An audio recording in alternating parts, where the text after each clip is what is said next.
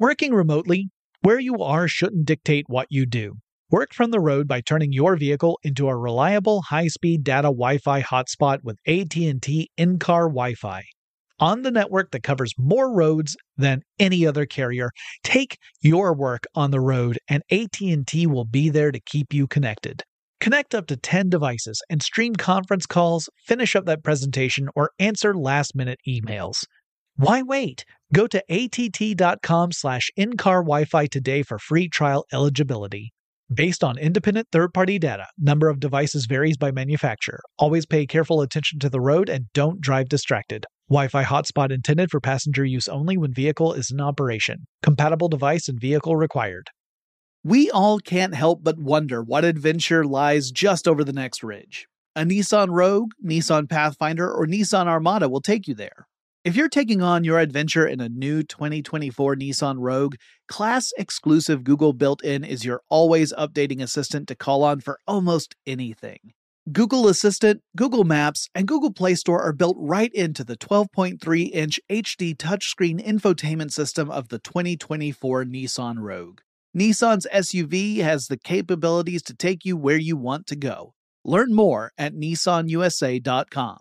No surprise here, but you know I gotta have my devices when I travel. I would be lost without my smartphone. I use it for directions, to find things to do, and most importantly, where to eat. I rely on it as a digital music player to enhance my experience as I explore a new place.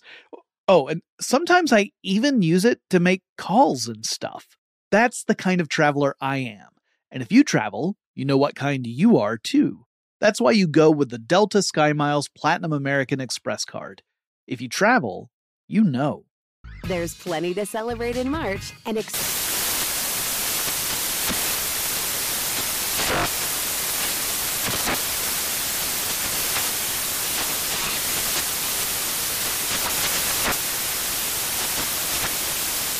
Craft Month with the perfect pizza at home class from Craftsy. And anytime is right to listen to iHeartRadio's iHeartCountry Radio. Discover more shows and movies for free.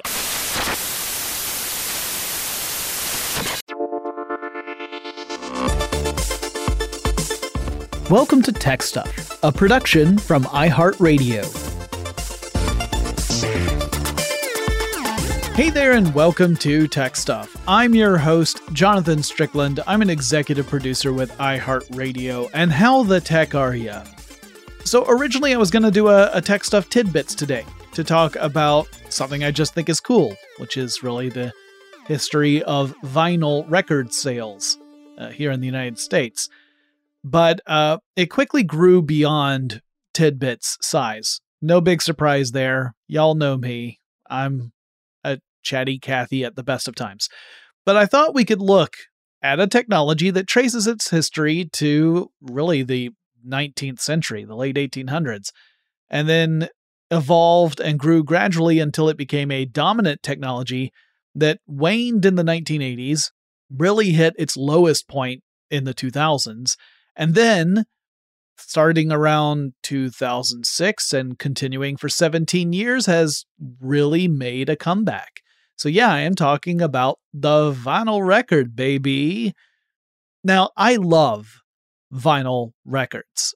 I have a very small collection of vinyl records myself. I know people who have huge libraries of vinyl. I am not that person. Uh, I would love to have a huge library of vinyl, but I just have a, a modest collection, couple of hundred records. Now, nothing in my collection is rare. Nothing is particularly special beyond the connection I feel to the recording itself and the musical artists that are represented. So it's really just my own small library of records that I like to listen to on occasion. And there is a ritual to listening to a vinyl record because there's so many steps that are involved, uh, physical steps that you must take to listen to vinyl records. And I truly believe that it's a combination of the t- technology and the steps you have to take to use that technology that create a very special situation that uh, enhances our connection to the music that's recorded on that medium. Now, don't get me wrong. I am not one of the true believer audiophiles out there who swears that a vinyl record produces better sound than, say, high-quality digital recording you would get on, like, a compact disc. There are too many factors involved to make that kind of sweeping declaration. There are those who will swear that analog formats are just by themselves superior to digital formats. I think it gets way more complicated than, than that. There's everything from the quality of the recording master, uh, the type of stylus that your tabletop uses, uh, the kind of motor setup that the ta- turntable has. Uh, that can all affect music quality all on its own. And that's before you even get to stuff like preamps, amplifiers, speakers, cables, et cetera. Plus, hearing and listening, that involves psychology, right? That involves the gray matter in our noggins. So it's not just technology. And that means that my experience is, at least to some degree, unique to me. And that someone else who was standing in the exact same spot where I stood and listening to the exact same recording on the exact same equipment is going to have a different experience than I did. Now, it might not be vastly different. It might not even be something that they can identify or communicate. We might talk with each other and not find any differences. But the fact is, their experience will be, at least to some degree, unique to them, and mine will be unique to me. So it's just like Westley said in The Princess Bride, audio quality is subjective. Anyone who says otherwise is selling something. I might have paraphrased that. So I am not here to say that vinyl records provide the superior acoustic experience. I, I don't believe they necessarily do. I think they can, depending upon all the other factors at play here, but it's more complicated than just what format is the music in. Is it in uh, you know analog versus digital? Is it on vinyl versus cassette versus compact disc versus M P three? However, the activity of listening on vinyl has other values beyond audio quality. So for one thing, a long playing vinyl, an L P, or an extended play vinyl, E P, those are big. You know, they can measure typically ten inches in diameter, that's twenty-five centimeters, but they can be up to twelve inches, that's thirty centimeters. And that means these records, these discs of vinyl, have to fit into a sleeve and then a cover that's even larger than the disc is, right? And this actually gives artists a fairly large canvas to work with when it comes to designing album cover art, which for a while ended up becoming kind of a forgotten art form. So part of the ritual of listening to vinyl, specifically to L Ps and E Ps, is admiring that cover art. Now, some album cover art is, to put it lightly, bad. Some of it is hilariously bad. So if you want to laugh, you can do a Google image search for the album Gary, Getting Down to Business. That's Gary, G A R Y. So it features Gary Solomon on the cover striking a, uh, well, let's be kind. We'll call it a dramatic pose. And it most certainly is a product of the late nineteen seventies. And viewed through the modern lens, it will look funny to you. Maybe you would want to recreate it, ironically. And maybe eventually it would become unironic, and that just becomes your thing. No judgment here. Maybe if you're a Simpsons fan, and you happen to love that meme where Homer slowly walks backwards into some bushes in order to disappear, you should look at the Entre Amigos by Camilo Sesto, because it sure does look like Camilo served as the inspiration for that particular moment in The Simpsons. He's standing halfway engulfed in a hedge. And I mean, you look at it, and if you've ever seen that Simpsons meme, you immediately think this must be where they got that image. Anyway, other album art can be amazing. Uh, you could get into like the beefcake and cheesecake covers of Molly Hatchet albums, because they look like an advertisement for like a cheeky sword and sorcery film, or or a, a you know a Dungeons and Dragons expansion set, or you know something like David Bowie's Aladdin Sane album with the simple image of David Bowie from the shoulders up with that lightning bolt makeup decorating his face. The art becomes part of the experience. It is augmenting what the entire album is about. But beyond that, you've got the actual physical actions you have to take, right? There is the action of removing the record itself. So maybe you pull the sleeve out of the cover and then you take the album out of the sleeve. Uh, maybe you're a rebel and you just try to remove the album and leave the sleeve inside the cover.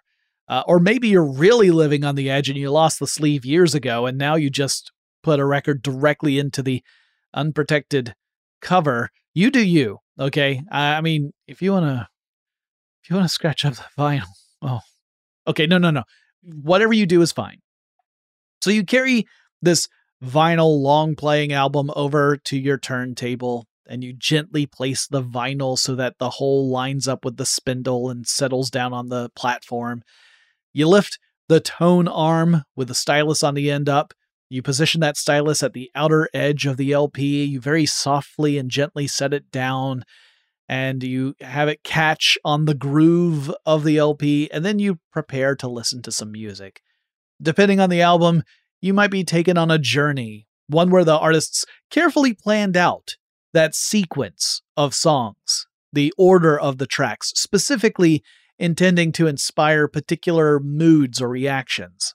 Maybe it's even a concept album that tells a story, either one that is overtly obvious or one that's just merely hinted at.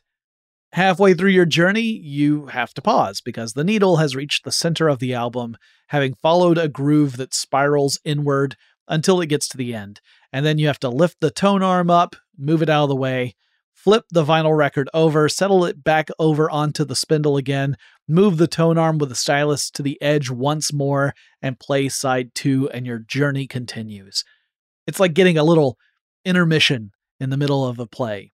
Of course, some albums include more than one disc, right? That means you're not really halfway through when the stylus gets to the center. Maybe you're a quarter through or an eighth through. So you'll be doing this a few times if you plan to listen to this album all the way through, but it's all part of that ritual. Now, there's no rule saying that you have to listen to an entire side of an album start to finish, uh, or even the full album start to beginning. There's no rule saying you have to do that. However, it is a little more challenging to do something like go to a specific track on the album if it's not the first one on either side. You can do it, but it's not easy. Uh, there's also no easy way to skip or to go back and listen to the same track again. It's not convenient. And unless you have one of the very few models that experimented with the idea, it's not portable either. So I think it's fair to say that vinyl doesn't lend itself to every type of listening situation. It is not convenient. It is not portable. It is not for every kind of listening environment. But for a specific kind of listening, it's fantastic, at least if the album's good. Now, I've done several episodes on the history of recorded audio, so I'm not going to repeat everything I've talked about before, but I do want to give some context so that we understand why the vinyl albums are the way they are. Because that experience of sitting down to listen to a full album evolved over time. It didn't just magically manifest. The actual medium would shape things like music and collections of music. For example, if you've ever wondered why most songs tend to be between three to four minutes long, the restrictions of technology help determine that. Now, songs were already kind of naturally falling into that length. It was just sort of a comfortable length for a song to be. But the medium itself would create restrictions that meant that you really had to conform to that length, and it kind of made it a standard. The medium is why artists would create collections of songs to release at the same time, and why they typically do so in groups of ten or twelve songs. Or, if you're an artist like Meatloaf, six to eight songs, because your songs are all freaking epics. Conversely, The Ramones' first album had fourteen tracks, seven to a side. Some of those tracks only lasted about a minute and a half, so your mileage may vary. But the medium shaped all of this and created the trends that we see carried through to this day. I would say long after the medium itself had sort of faded away, we saw those trends continued. However, I can't say that it faded away because, as I mentioned at the top of this episode, for the last seventeen years, it's been making a serious comeback. All right, so let's get into a pretty simple early history lesson of the L P in particular. So the precursor to flat discs, recorded discs, were wax cylinders. There were also tin cylinders, T I N, but wax cylinders became, you know, kind of the standard. These could hold recorded audio, but they were not easy to store the physical cylinders. You had to have like a box and you had to be very gentle with them. They also would wear out relatively quickly because the wax would start to degrade with each playback. The, the stylus being used would essentially be carving more into the groove. So each successive playback would be a little worse than the one that came before it. In the late nineteenth century, an inventor named Emil Berliner came up with the idea of recording audio to a flat disc as opposed to a cylinder. And he figured that if he could devise a way to do that, it might be possible to create a means of mass production, which wasn't really possible with the cylinders of the time. See, cylinders were using devices that could both record and play back audio. But if you could create a way of just recording audio to a blank, you know, a, a disc that has nothing on it, you could do that much more quickly than you would recording in real time to a wax cylinder so that you could play back in real time later on. It would be something that would allow the business to scale and become something more than just a curiosity for the wealthy. So he got to work. His first version used a disc made of zinc coated in beeswax and gasoline, and then put through an etching process where an, an acidic compound etched away at a groove that was made in the disc. And I, I talk about this more in other shows that go into the detail of the history of vinyl and, and recorded audio, so I'm not going to retread all of that. But these discs could only record to one side at first due to the process that Berliner was using at the time, so it wasn't a double-sided album. He received a patent for his invention in eighteen eighty-seven. Now, the zinc discs were not meant to be the final product. Instead, these served as a master recording. So Berliner would then electroplate this disc to create a negative. So in, instead of there being grooves, you would get ridges where the grooves had been. And the disc could be used as a stamp. And you could use it to stamp blanks to imprint the grooves into the blanks. Now, these blanks would need to be pliable for the stamping process, but then strong enough to withstand playback. Initially, Berliner tried celluloid, which could make a really good uh, you know, recording, but it was far too delicate, and it would wear out very, very quickly. So that was out. Uh, there were some celluloid records produced. There are a few that still exist, but celluloid itself is a very delicate material, and it can rot over time. So there are very, very few existing celluloid records today. Okay, we're just getting started. When we come back, I'll talk more about the development of the record disc.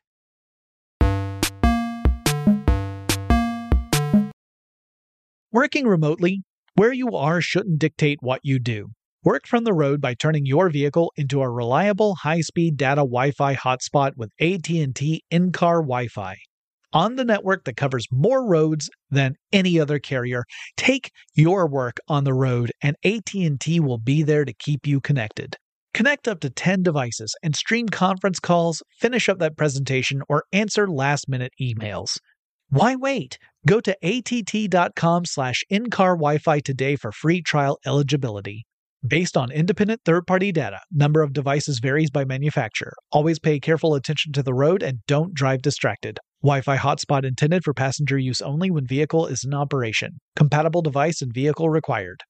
No surprise here, but you know I gotta have my devices when I travel. I can't fly without my portable chargers and noise-canceling headphones keeping me immersed, and I'd be lost without my smartphone. In a new place, it's my connection to the familiar. I rely on it to get directions around town. I use my smartphone to look up things to do or, most importantly, where to eat. In countries where I don't speak the language, my phone becomes a universal translator. And heck, it can double as a digital camera, giving me the opportunity to snap unforgettable pictures of the sights that inspire me and fill me with joy. That's the kind of traveler I am. And if you travel, you know what kind you are too. That's why you go with the Delta SkyMiles Platinum American Express card. If you travel, you know. A spirit of adventure lives inside of us. Nissan's S U Vs have the capabilities to transform your spirit of adventure into actual rubber meets the road into the wild, true blue real life adventure. You just need a Nissan and a plan. Or better yet, just a Nissan. You can hop into a Nissan Rogue and discover what comes next. Don't worry, the Nissan Rogue has your back. Class-exclusive Google built-in is your always-updating assistant to call on for almost anything. Just climb in and go. No need to connect your phone. Google Assistant, Google Maps, and Google Play Store are built right into the twelve point three inch H D touchscreen infotainment system of the new twenty twenty-four Nissan Rogue. No matter where you roam, you'll stay connected to home. Life is one huge adventure, and every day is a little one. No matter if the ride you're on is big or small, a Nissan Rogue, Nissan Pathfinder, or Nissan Armada can elevate your adventure and push your limits to something new. Your next adventure is waiting for you. Get in a Nissan S U V and go. Learn more at Nissan U S A dot com. There's plenty to celebrate in March and ex-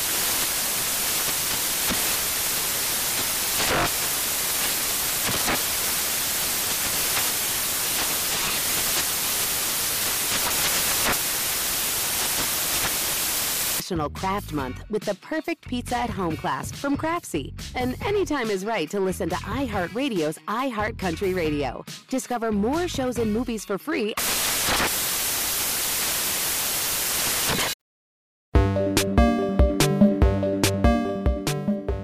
All right, we're back.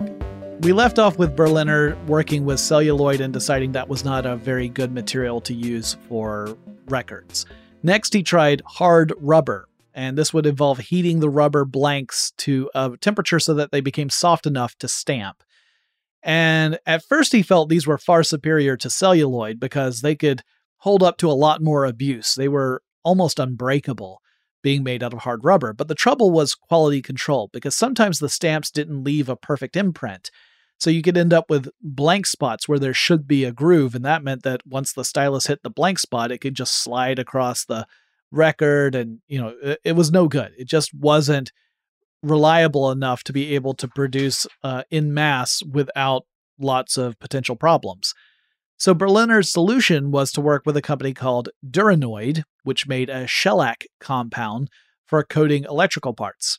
Shellac is a resin, and it comes from bugs. So shellac is actually, it's extracted from the secretions made by a lac bug, and it's used for all sorts of stuff, like including glaze on candies and pills. It also has insulator properties, so it made it great for coating electric components. You could insulate that so that you're not going to get shocked when you handle the things. And then there's the fact that it's really good at holding a shape, though it can be brittle. So Berliner felt that the shellac-coated records were superior to the hard rubber ones. The stamping process was far more reliable, and so Berliner switched to shellac. By the late nineteenth century, right before the turn of the twentieth century, Berliner and some investors were creating companies, uh, several over the years, all with the name Gramophone incorporated in them. That was kind of the name of Berliner's technology. But while the medium had evolved, the equipment used to play the media was slower to change. So early playback machines used hand-cranked systems. So that meant you had to sit there and you had to turn a crank in order to listen to your recorded album. The ideal sweet spot for speed would be to crank at a speed fast enough to get uh, seventy to eighty revolutions per minute, because that's where the recorded audio on shellac discs sounded the best. But if you crank too quickly, you get chipmunks. If you crank too slowly, everyone becomes a basso profundo singer like Patrick Page in Hadestown. And if you're unsteady, then you get a real warbly playback. And it wasn't ideal.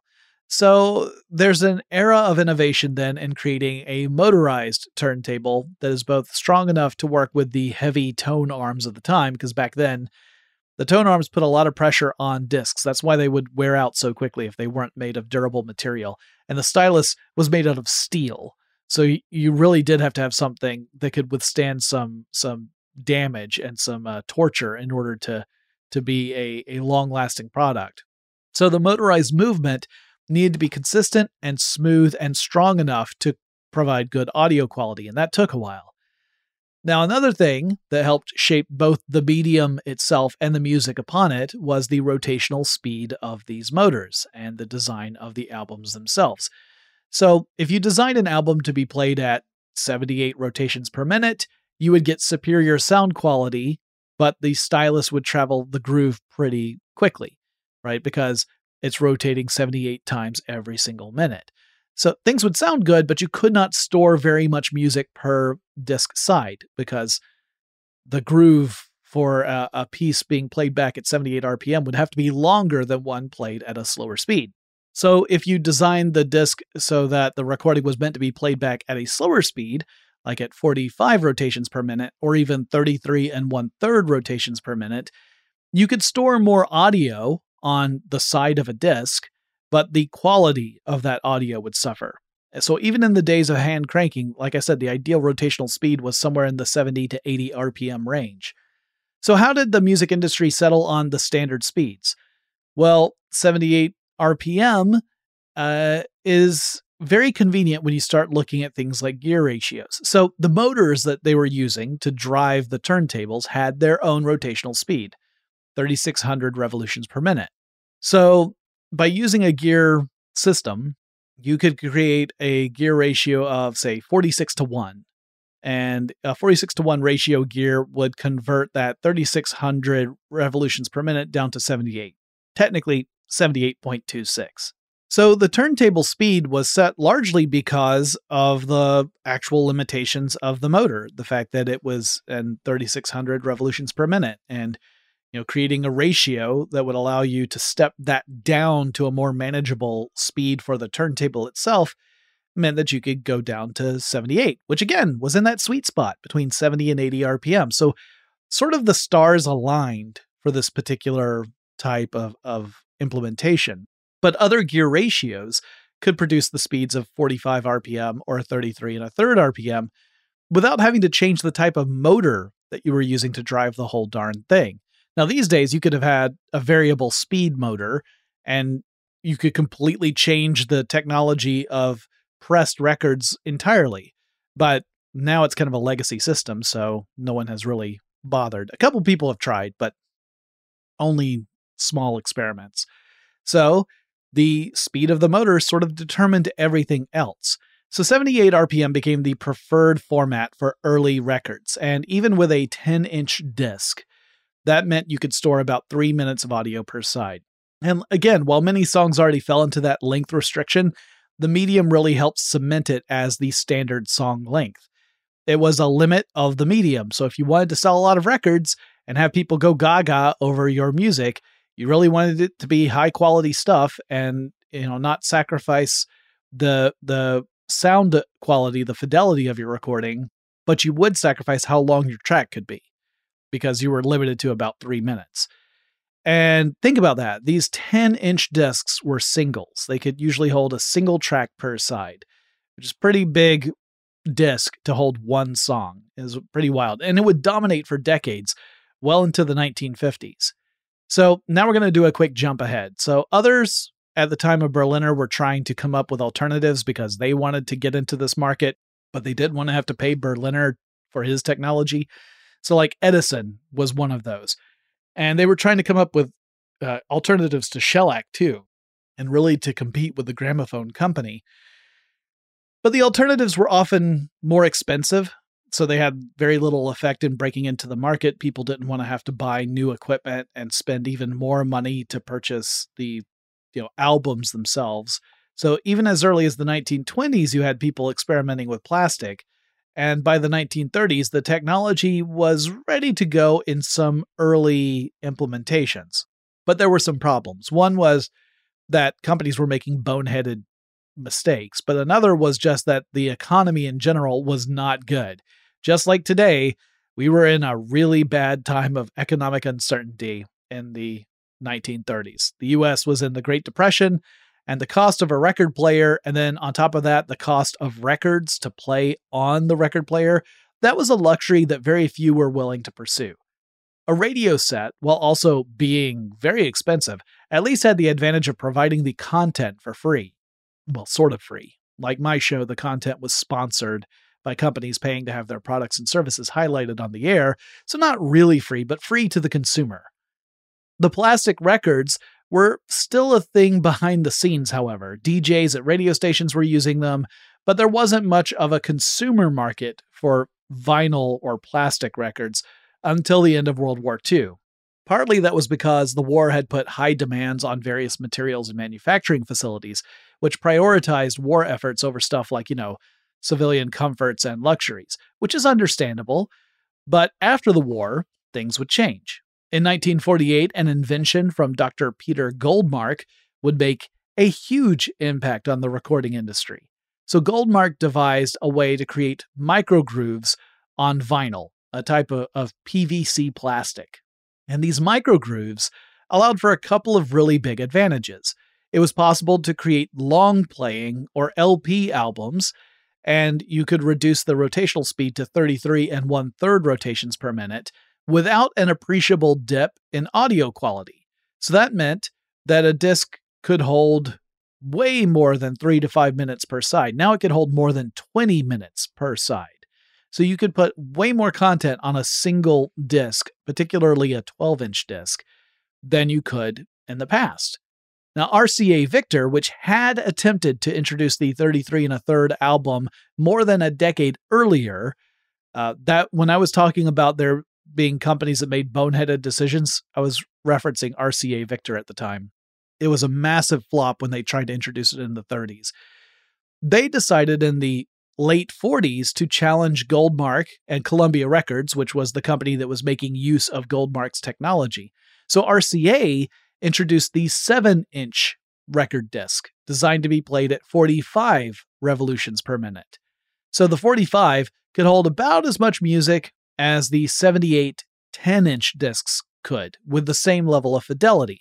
So they were arguing you're getting the maximum fidelity performance at a smaller form factor, so it's more convenient, which was debatable. Uh, both of those were debatable. But these two form factors, the thirty-three and a third L P and the forty-five seven-inch disc, were incompatible with one another. So obviously they required different speeds, rotational speeds, to play back the music appropriately. Although if you've ever played a thirty-three and a third record on the forty-five setting or vice versa, you can get some pretty fun experiences out of that. Like you can you can turn a long playing album into a Chipmunks album, or a forty-five you can turn into something that's really creepy. Uh, the song Stayin' Alive, played on a forty-five, but at thirty-three and a third R P Ms, becomes a horror movie song. It's fantastic. Anyway, R C A Victor's album form also had a larger hole in the center, and you had to use a, a thicker spindle or later an adapter. And this was probably a decision to make the two formats even more incompatible. Like it was trying to make sure that the two could not be played on the same machine. And this set up a pretty cutthroat competition in the market for a couple of years, with like each company trying to muscle the other one out. But by nineteen fifty, R C A grudgingly began to license Columbia's system and began to produce its own thirty-three and a third albums, because the forty-fives were really only good for singles. That you couldn't sell a full album on forty-fives. You would have to sell, you know, five or six forty-fives per album uh, because they just couldn't hold that much music per side. Columbia, for its part, began to produce forty-five albums in order to push out singles because, again, that form factor was great for singles and B-sides, but not so great uh, if you wanted to do an L P. So both companies essentially, after fighting each other fiercely for a couple of years, begrudgingly adopted the other Uh, companies' formats. Now, if you have an older turntable, or perhaps one of the boutique kinds made for audiophiles, you may actually have three settings for rotation speeds, the thirty-three and a third, the forty-five, and the seventy-eight. But a lot of tables ditched seventy-eight entirely because the industry pretty much did the same thing back in nineteen fifty. Most of the records produced after nineteen fifty were firmly either in the thirty-three and a third L P camp or the forty-five single and B-side camp. The world began to embrace vinyl, and sales figures climbed year over year. And according to the R I A A, aka the Recording Industry Association of America, which in other episodes of Tech Stuff serves as the villain of the piece, vinyl sales in the United States peaked in nineteen seventy-eight. So that year, people bought more than three hundred forty million L Ps or E Ps, so long-playing albums or extended-playing albums in the United States. These made up nearly half of all music format sales across every format, and they were the dominant format of the time. Now, I was born in the seventies, and that might explain why I have such a fondness for the vinyl format. Some of my earliest memories involve listening to records with my family. Uh, my parents had tons of vinyl record albums. I remember listening to The Beatles and John Denver and Linda Ronstadt. I also remember listening to comedy records from groups like Beyond the Fringe, uh, the Firesign Theater, and Monty Python, and those experiences were great. But something was about to happen that would be another massive change to the music industry. I'll explain more after we come back from this quick break.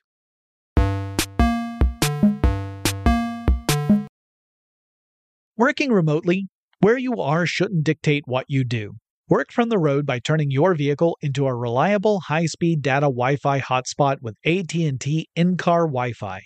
On the network that covers more roads than any other carrier, take your work on the road and A T and T will be there to keep you connected. Connect up to ten devices and stream conference calls, finish up that presentation, or answer last-minute emails. Why wait? Go to att.com slash in-car Wi-Fi today for free trial eligibility.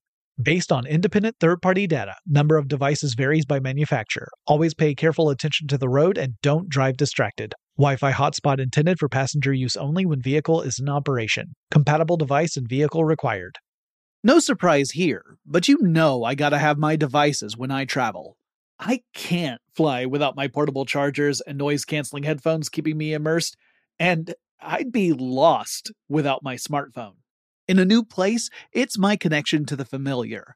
I rely on it to get directions around town. I use my smartphone to look up things to do or, most importantly, where to eat. In countries where I don't speak the language, my phone becomes a universal translator. And heck, it can double as a digital camera, giving me the opportunity to snap unforgettable pictures of the sights that inspire me and fill me with joy. That's the kind of traveler I am. And if you travel, you know what kind you are too. That's why you go with the Delta SkyMiles Platinum American Express card. If you travel, you know. A spirit of adventure lives inside of us. Nissan's S U Vs have the capabilities to transform your spirit of adventure into actual rubber meets the road into the wild, true blue real life adventure. You just need a Nissan and a plan. Or better yet, just a Nissan.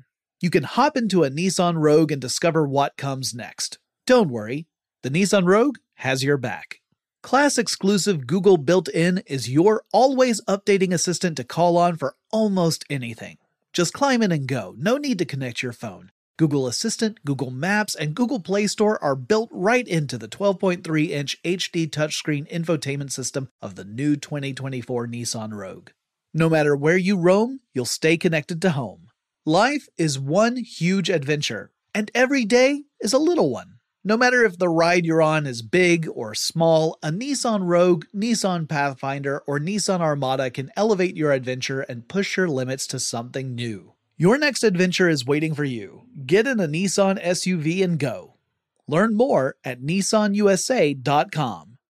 There's plenty to celebrate in March and ex-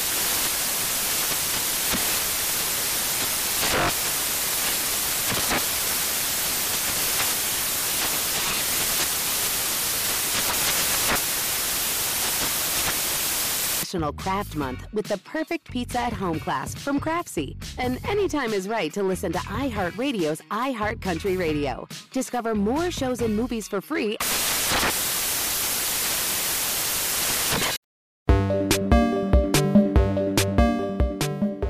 All right, we're back. So what happened? Why did we go from nineteen seventy-eight to a record-breaking sales figure for vinyl to the decline of the format? Well, in nineteen seventy-nine, Sony introduced a technology that would create a sea change in the music industry. That technology was the humble Walkman, a portable cassette player. So music cassettes had been around for more than a decade. In fact, they first hit the scene in the nineteen sixties. But for many years, cassette players were these really big stereo components that you would buy. They were expensive, they were bulky, and they took up a lot of space, and you had to connect them to other components in your stereo system. And if you already had a record player, you might feel like there's not much point getting a cassette player. Some cassette formats, like the infamous eight track, saw a brief spotlight moment due to being incorporated into vehicle audio systems. So then you could take your music on the go with you. But the humble audio cassette would really grab the baton in the late seventies and truly take off in the nineteen eighties. So the cassette and the Walkman, and later stuff like in-dash entertainment systems in cars, offered up portability, which was something that vinyl couldn't really do, despite a few efforts that aren't really noteworthy enough to dwell on. And as we would see again and again, things like accessibility, portability, and convenience can matter just as much or perhaps even more than something like audio quality. So while you might get an irritating hiss in the background of your music that's on cassette, particularly if you're using something like really cheap headphones, well, you could still listen on the go, so that was an advantage. It still wasn't super easy to navigate to a specific track. Uh, I'm reminded of all the times where, as a kid, I was riding those rewind and fast forward buttons like a maniac trying to get to the beginning of a specific song in the middle of one side of a cassette. But the fact that you could take your music on the go changed everything. It only took a few years for cassette sales to not only make a dent in vinyl's figures, but to actually outsell vinyl itself. So depending upon your source, cassettes overtook vinyl sales somewhere around nineteen eighty-three or nineteen eighty-four. I've seen different citations for that. So the music industry was actually really worried about cassettes at first because they opened up the possibility for piracy, something that you didn't have to really worry about with vinyl, but cassettes were different. And the industry would remain worried about piracy for the foreseeable future, because every time there's a media shift, that becomes one of the big concerns. In fact, there are a lot of times where the music industry resists change, and that makes adoption much slower because of this fear of piracy. However, the industry eventually came around to cassettes because they realized they could do something that they couldn't do before, which was they had the chance to sell the exact same album on two different formats, potentially to the same customer. Uh, sometimes they would include exclusive content on one format or the other, or both, where you could buy the album on vinyl and you'll get one track. You buy it on cassette and you get a different track. And so for some people who are super fans, they would end up buying both formats because they wanted to be a completionist. So there were ways for the music industry to make even more money by introducing this new format. Uh, but another big blow to vinyl sales was right around the corner. So cassettes dominated most of the eighties. But the technology of the compact disc, which actually traces its history to the seventies, would leave both cassettes and vinyl behind. So vinyl sales took another blow. Cassettes would be hit even harder considering how far they had to fall because vinyl had already fallen due to cassettes. But vinyl was able to hang on. It, it increasingly took a smaller part, uh, especially for the consumer side of media, but it didn't die. Remember when I said that vinyl L Ps hit their sales peak in nineteen seventy-eight? That was specifically for America. If we look at global sales figures, the peak actually happened a little bit later. And we have to turn to the International Federation of the Phonographic Industry, which tracks that kind of stuff. And it says the peak of vinyl L P sales globally was in nineteen eighty-one, and that was one point one billion units sold worldwide. Now, that same group says that the lowest point for vinyl sales worldwide was two thousand six. That's when just three million L Ps were sold globally. So think about that. A peak of one point one billion units and a low of three million. That's a huge drop. However, since two thousand six, The vinyl industry has been on an upward climb, and C D sales, while you know they were the dominant format for the two thousands, really have been taking a hit, uh, partly because of a new means of music consumption, streaming. Once that rose to prominence, that really started to take a bite out of C D sales. And two years ago, in twenty twenty-one, something really interesting happened. For the first time since the C D took the crown, vinyl sales ended up outpacing C D sales. Yeah, in twenty twenty-one, more people bought albums on vinyl than they did on C D. And that remained true last year in twenty twenty-two. So for two years, vinyl has been outselling C Ds. So last year, the number of vinyl albums sold in the United States was around forty-three point four six million units. So forty-three point four six million in the U S alone compared to three million units sold globally in two thousand six.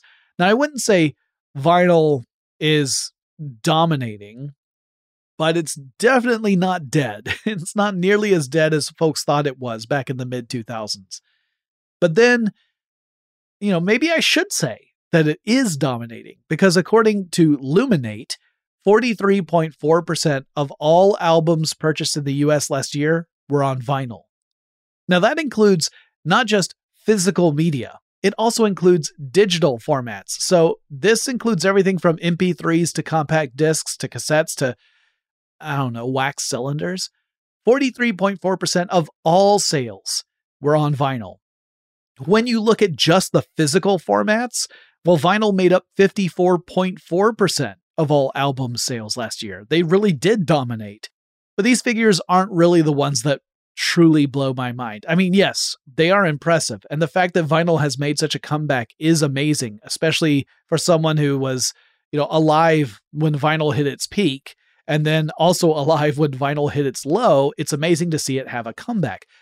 But no, the thing that really shocked me was that Luminate found another interesting statistic here. Maybe y'all won't find it shocking at all. Maybe it's not surprising at all to you, but it was to me. So here we go. According to Luminate, about fifty percent of the folks out there who are buying vinyl don't have a record player. Now, granted, this was discovered in a survey that had a fairly small sample, fewer than four thousand respondents, around three thousand nine hundred ninety or so responded to the survey.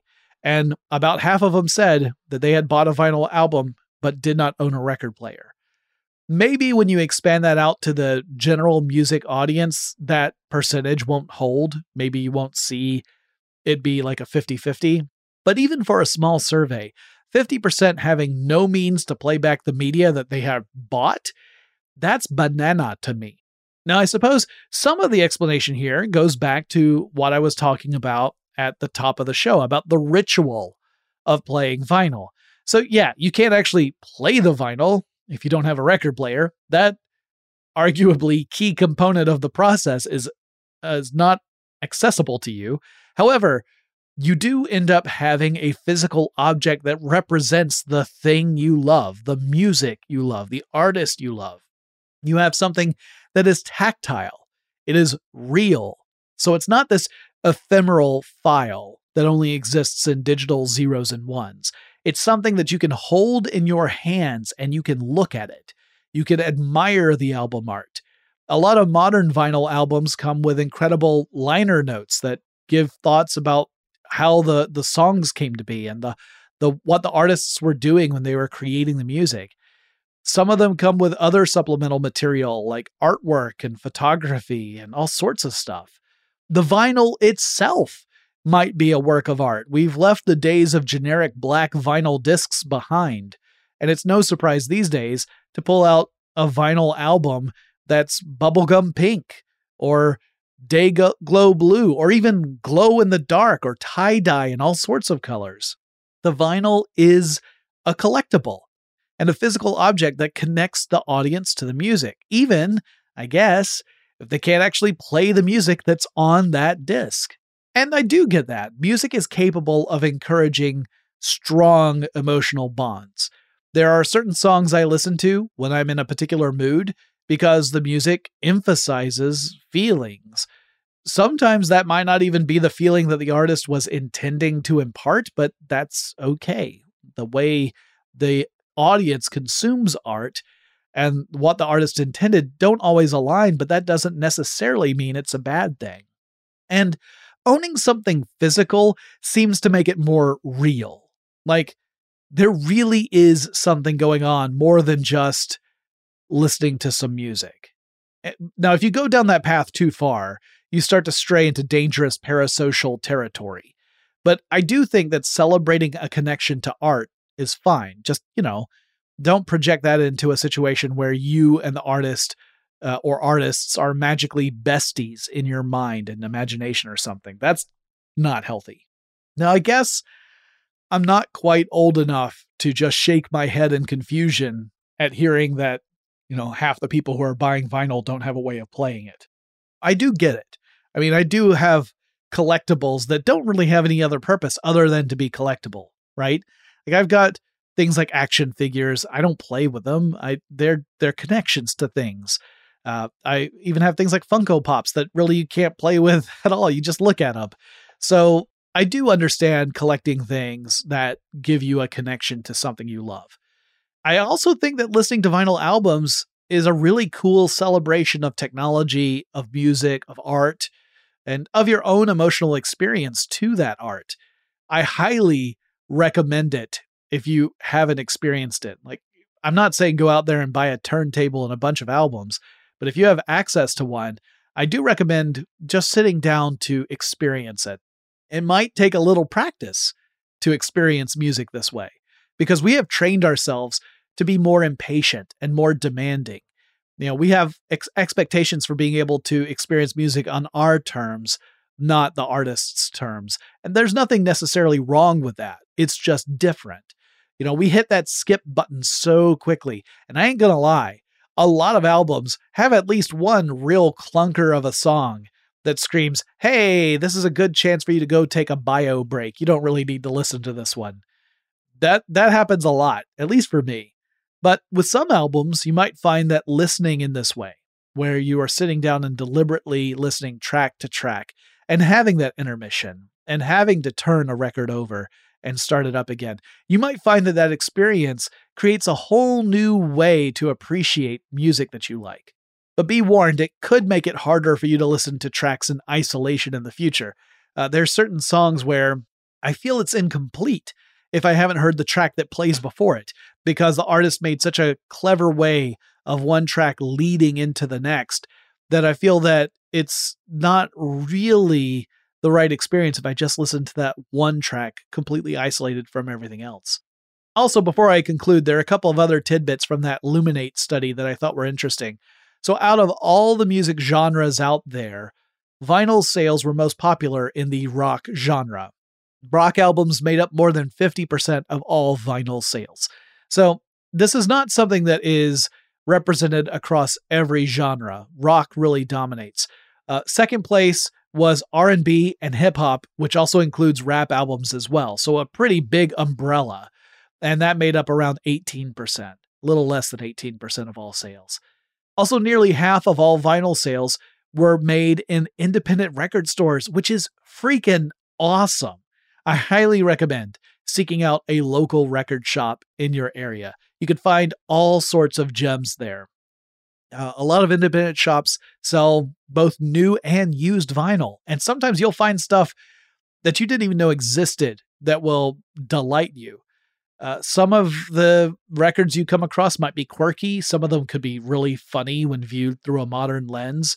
Some come across as really corny or square or whatever other adjective you'd like to use for not very cool. You know, lame would probably fit for a lot of these albums.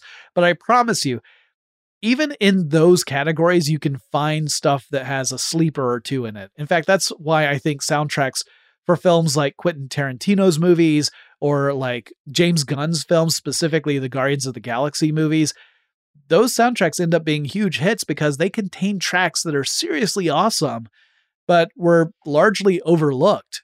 And of course, there's new vinyl being pressed every year. It's not all just old vinyl. There's lots of new stuff. Bands that are active right now that are pressing albums in vinyl.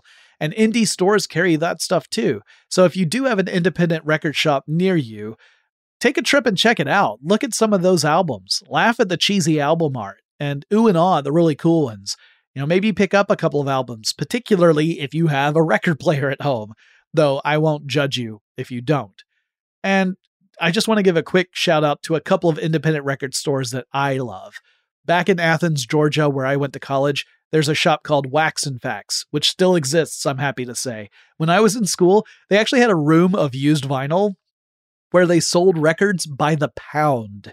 You, you paid one dollar per pound of records. It didn't matter what albums you picked. So if you came across a rare pressing just by flipping through all the albums, you could get an insane bargain. So a big shout out to my buddy John, who scored a pressing of Meatloaf's Bat Out of Hell album on red vinyl. That was really cool. And then not too far from where I live today, there's a record store called Criminal Records. It's in the Little Five Points area in Atlanta, Georgia. It's another great spot to buy music and comic books. And it's one of the busiest shops in that little neighborhood, and it attracts a wide variety of music fans. That's another cool thing about vinyl and these independent record shops. They have a broad audience, and when you go to these physical locations, you run into really interesting people. I mean, these are sometimes people who are extremely different from yourself, but you'll find you'll get caught up in conversations about music and art and, and collections and things that you thought were really interesting and maybe some lost gems. And it's just a great place to connect with people as well as to the music itself. And all of that is thanks to this technology. So I wanted to, to do this episode, not just to talk about the tech, but to talk about its impact in culture and society, because I, I find that to be the really fascinating piece of technology. Uh, I think all of tech is really cool, but seeing how it interacts with us is really where the magic is for me. And uh, yeah, just thought it'd be fun to talk about this. Also, just big shout out to vinyl, like continuing to climb year over year. The, the most recent increases have been more modest, but it's still been on the upward track. So uh, I hope to see that continue, and I hope I can go shopping for some new vinyl pretty soon. Hope you're all well, and I will talk to you again really soon.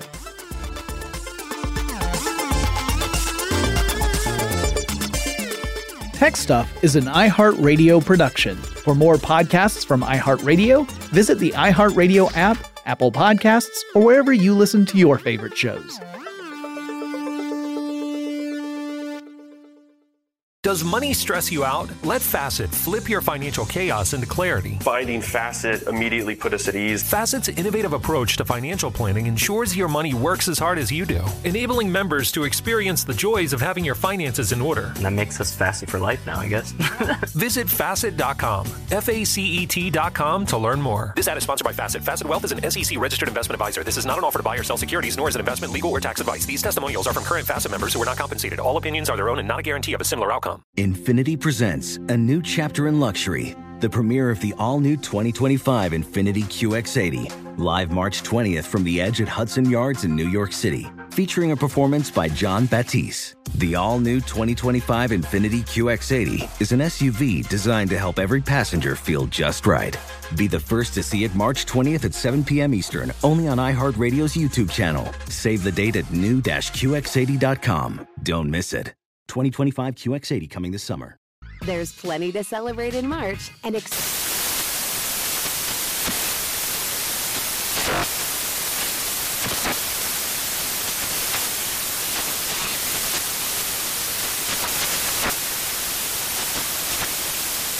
Craft Month with the perfect pizza at home class from Craftsy. And anytime is right to listen to iHeartRadio's iHeartCountry Radio. Discover more shows and movies for free.